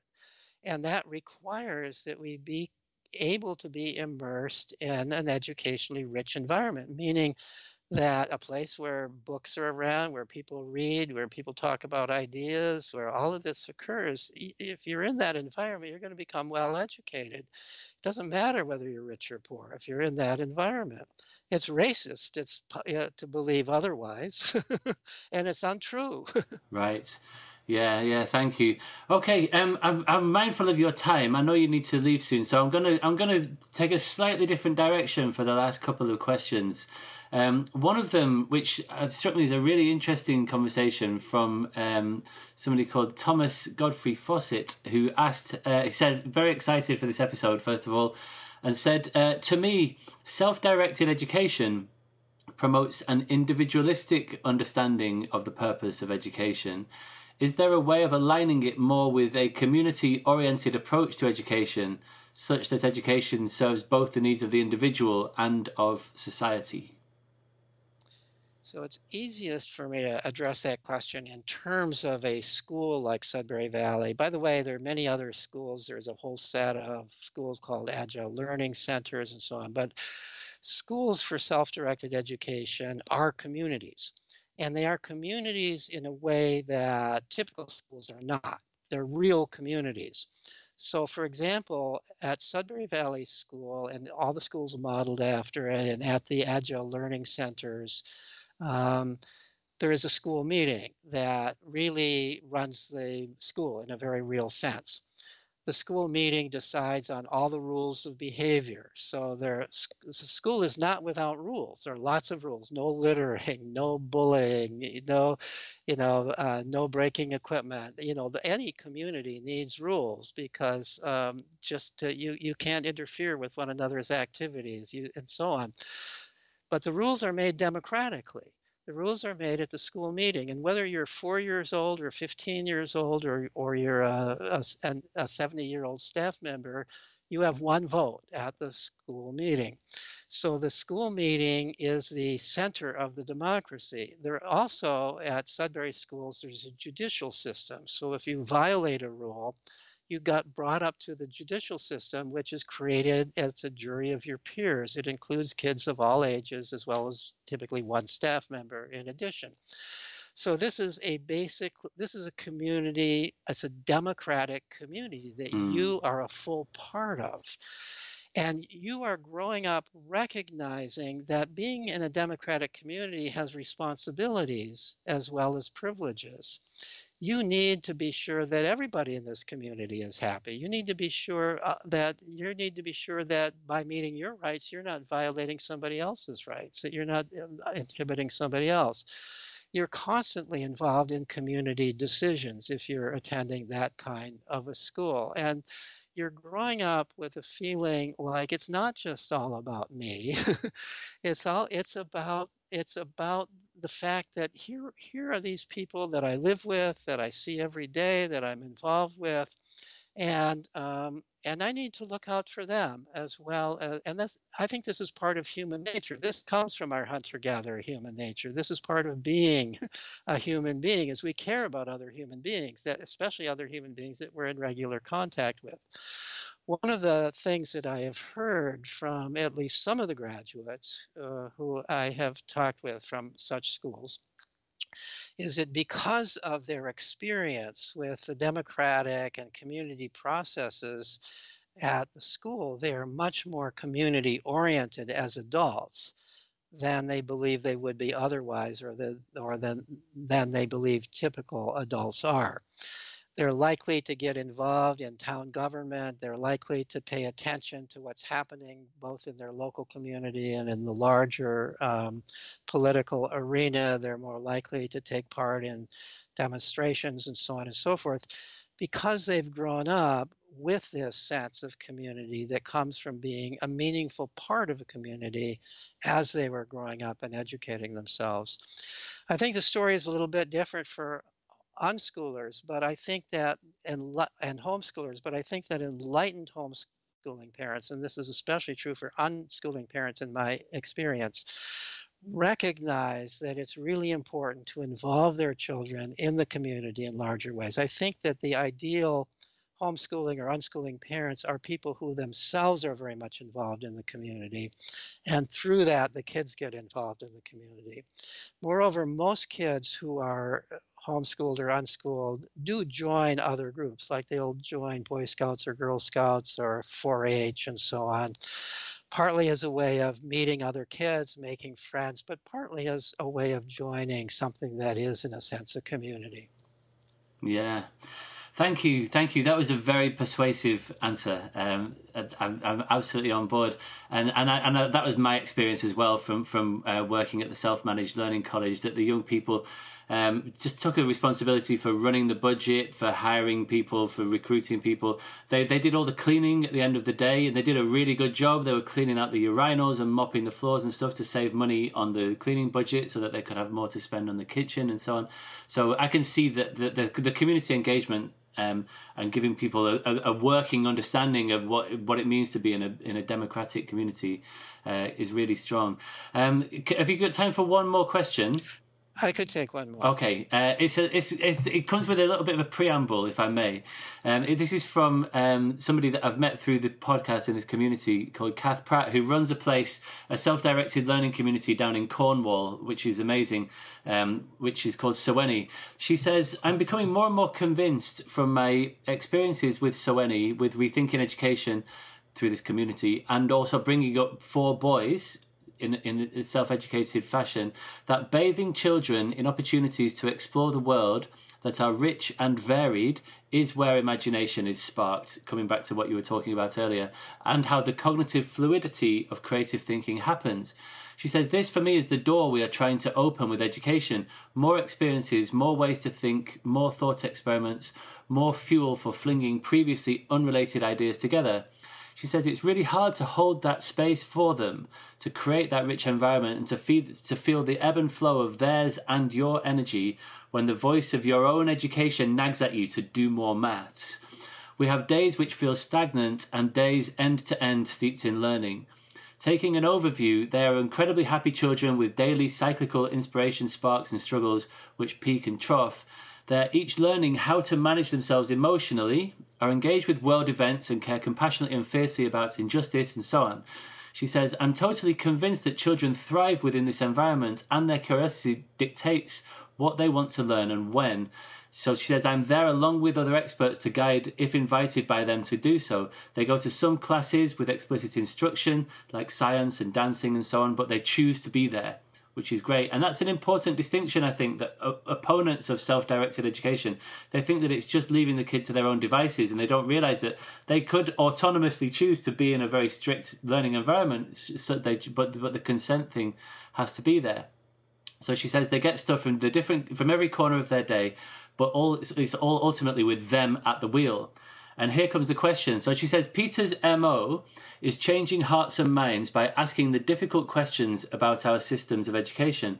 Often his blogs are tough to swallow, particularly if you have kids in school, and I know many parents are challenged by his writing. My question to him is how do we build a bridge to a field of rich opportunities and trust in our kids from the love that we all as parents have for them when the industrial bricks of our own education are so firmly lodged in our eyes? Yeah, well, that's a that's a great question, and and I think almost every parent who um, chooses, for one reason or another, uh, self-directed education route for their children goes through this. Um, it's uh, called it's, it's often called the deschooling process, where Mm. you have to get this schoolish mind out of your own head. you know, we did a we did a study. Uh, uh, Gina Riley, who's a professor at Hunter College, and I did a study um, a number of years ago of uh, unschooling families where it was mostly moms who answered the survey, something like 240 moms uh, we were questioning them about why they chose unschooling for their family, what was difficult about unschooling, and so on and so forth. Um, what were the advantages, disadvantages? And in, interestingly, regarding our question about challenges, what's the main challenge about unschooling? I think we thought, well, you know, it would be having your kids home all day, it would be having to sacrifice the the the extra income that that uh, the parent who's home would otherwise be making. We thought it might be something like that, but far and away, the two biggest challenges were number one, uh, the feeling that everybody else in the world is criticizing me for doing this. Yeah. uh, whether it's true or not, you feel that they are, and often they are. yeah. So you know the your own parents are saying you're ruining my grandchild. Yeah. you know, the neighbors are asking, well, why aren't you sending your child to school? Uh, you know, you hear this all. yeah, So that, but but closely related to that, and for some it was a bigger challenge. My own self criticism of what I'm doing, my own doubts about what I'm doing. We all, almost everybody, almost all of us went to school for most of us, our parents went to school. For most of us, our grandparents went to school. So, who are we to say we shouldn't be sending our children to school? You know, we're creatures of norms. We're cre- we've got in our heads by, oh my God, my child is six years old or seven years old and can't read. What am I doing here? You know, the, or you know, um, so so this is the unschooling process of getting that schooly idea, these schooly ideas out of your head. And how do you do it? I think I think the thing that helps most is to make good contact with other people, other adults who are doing the same thing.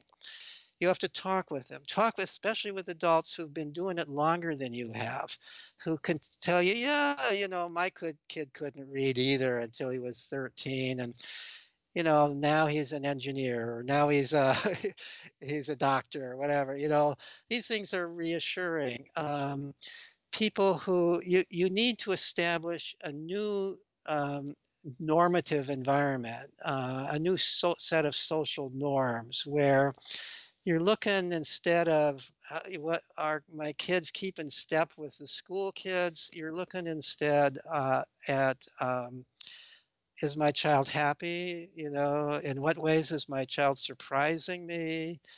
And and and you're also you're also looking at the evidence from research from other evidence that almost no matter what your kid is doing as a kid uh, if they're happy if they're um, if they're not being screwed up in some way even if it looks like they're not accomplishing anything, they're going to be all right in life. Mm.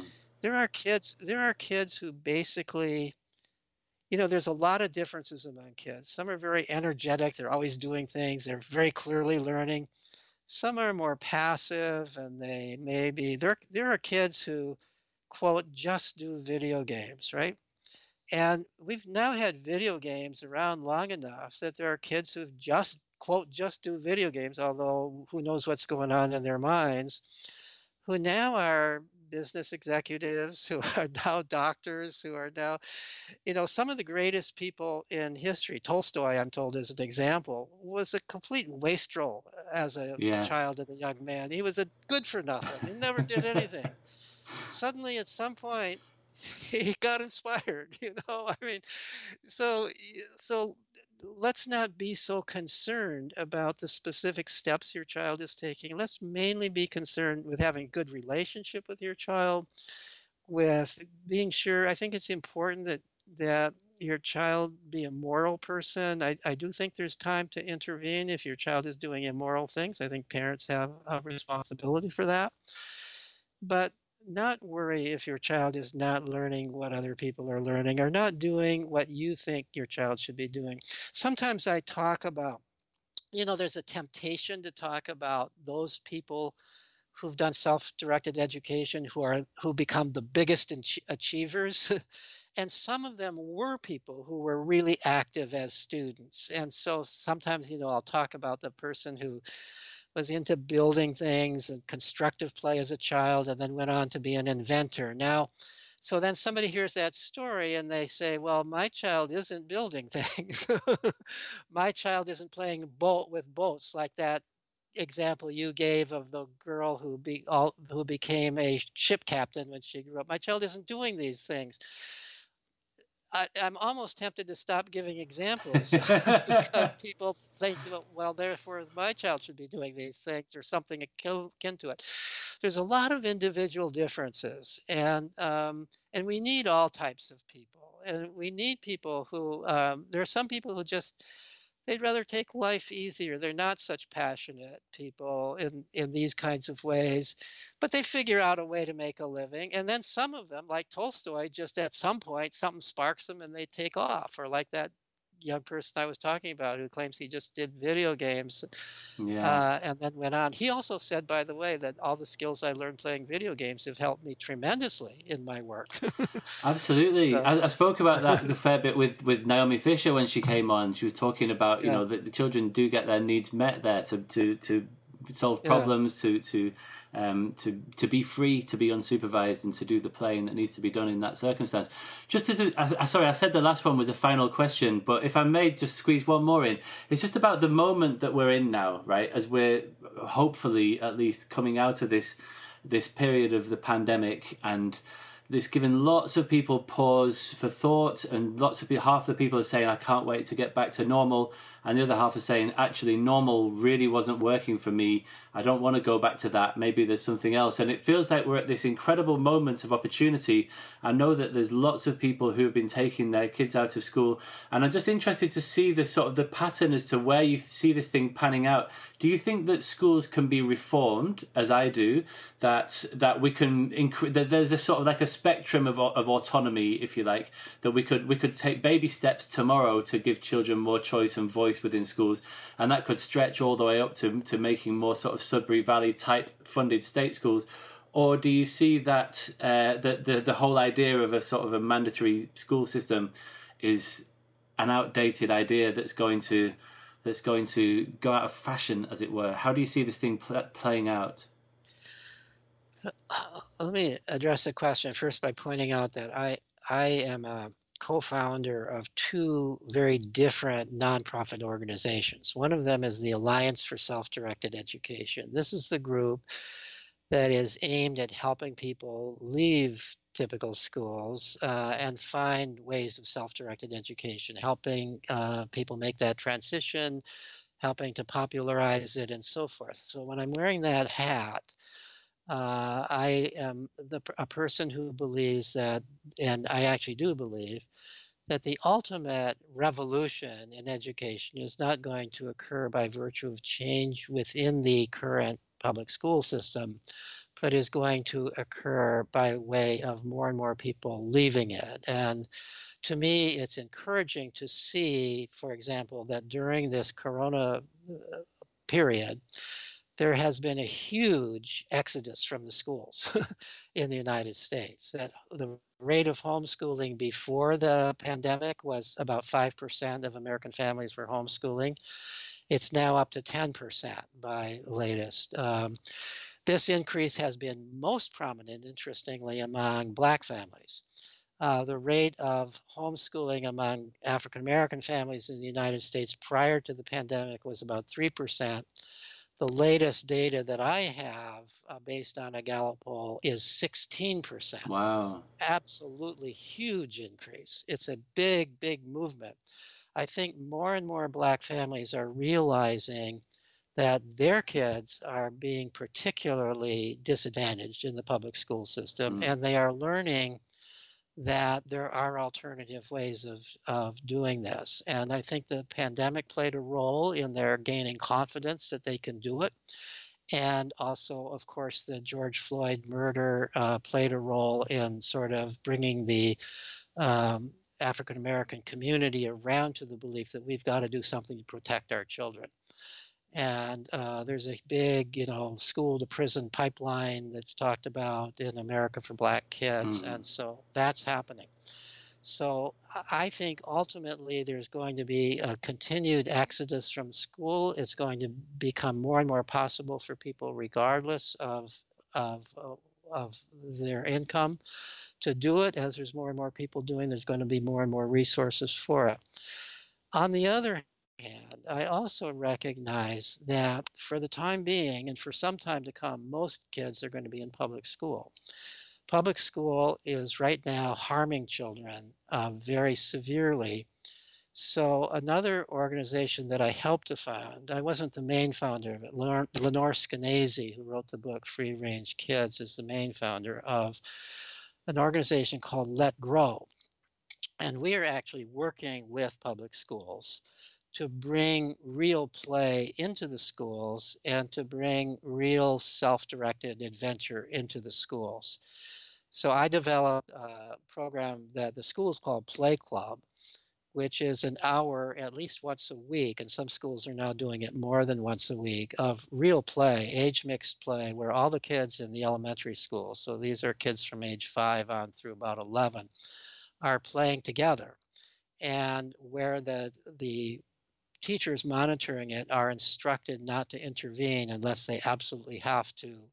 Um, I tell them it's while you're watching Play Club, you're not uh, teacher, you're like a lifeguard on an ocean beach. You're there to save a life, not to tell people how to play or solve minor quarrels or get upset if somebody scrapes a knee or something. But if you think somebody's life is in danger, then intervene. And even then, maybe count to 10 before you do to see if they don't resolve it themselves. This has been a phenomenal success, as it turns out. Many, many, an increasing number of schools. Before COVID, quite a number of schools were doing it. Then, of course, it had to be abandoned during COVID. It's now being picked up again. There's a couple of academic studies being done on it that show it's having all kinds of positive effects. Kids like school better, the teachers like the kids better, the kids are doing better. There's some evidence, um, although I must say it's not at this point scientifically publishable evidence, that it's reducing the education gap because kids from poor families are feeling more comfortable in school.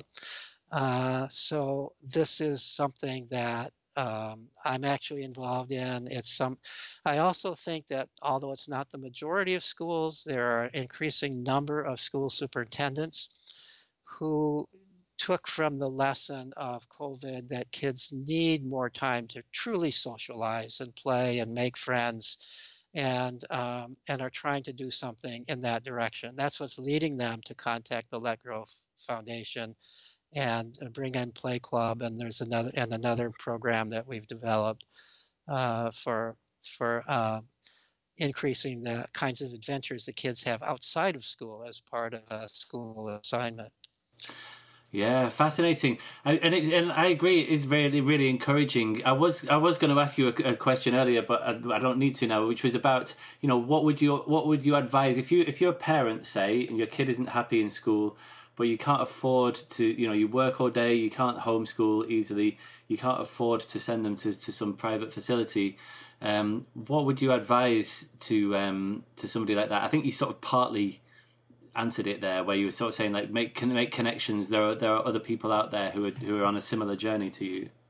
Yeah, I think that now I'm sure that homeschooling is not as common in the UK. In the United States, we're now already at the point that almost no matter where you live, you can find other you can find people who are homeschooling. Mm.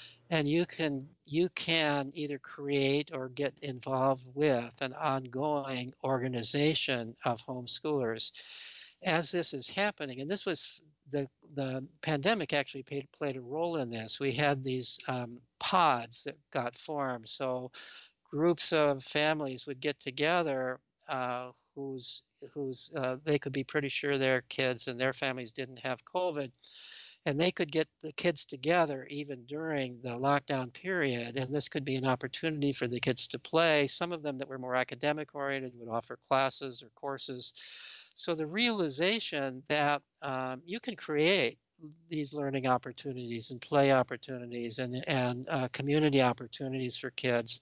And it doesn't necessarily cost much or anything. I mean, it can be held in a person's home. It can be volunteers. Parents can can alternate in who's going to be present. There are ways of solving this problem, and those ways become easier as there are more people doing it.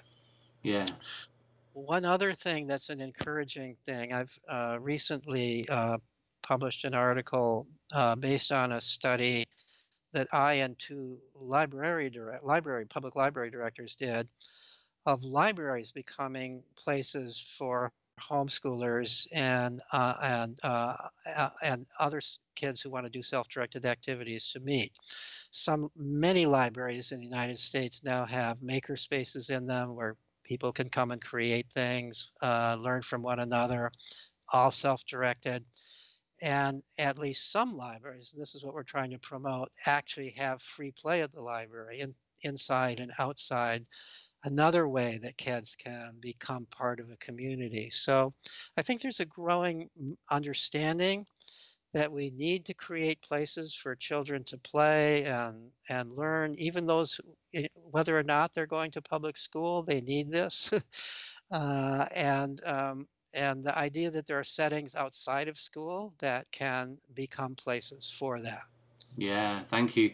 Um, is that publicly available, that library's article? Yes, it is. It's uh, you can find it. It's published in the American Journal of Play. Um, uh, if you you could just Google American Journal of Play Peter Gray, and you would find a number of articles I've published. Another place you could find it actually, for people who are interested, I write a blog for Psychology Today um, called Freedom to Learn. Yeah. If you go to the author page of that blog, um, you can get there by just clicking on my picture on any of the, the blog posts go to the author page, and in the left-hand column, there are uh, links to PDFs of many of my academic articles, including that one. Brilliant. Thank you. I will um, put links to that in the show notes so that people can find them nice and easily.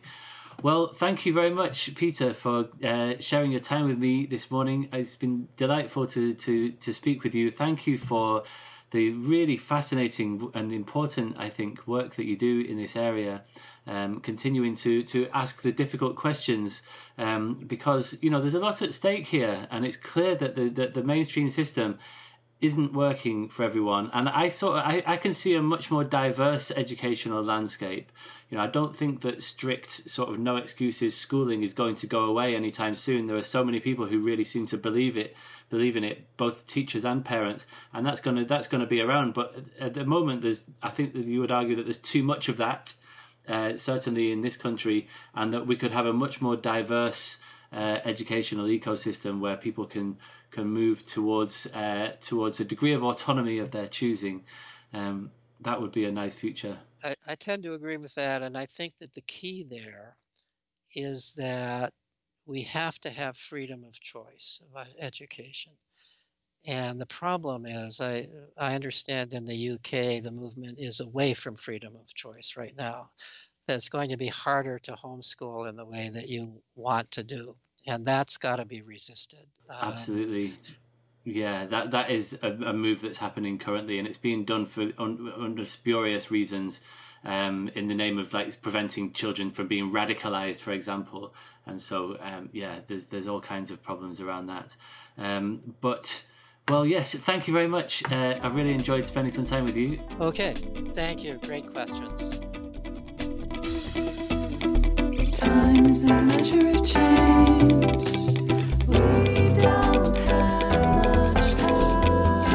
a measure of change.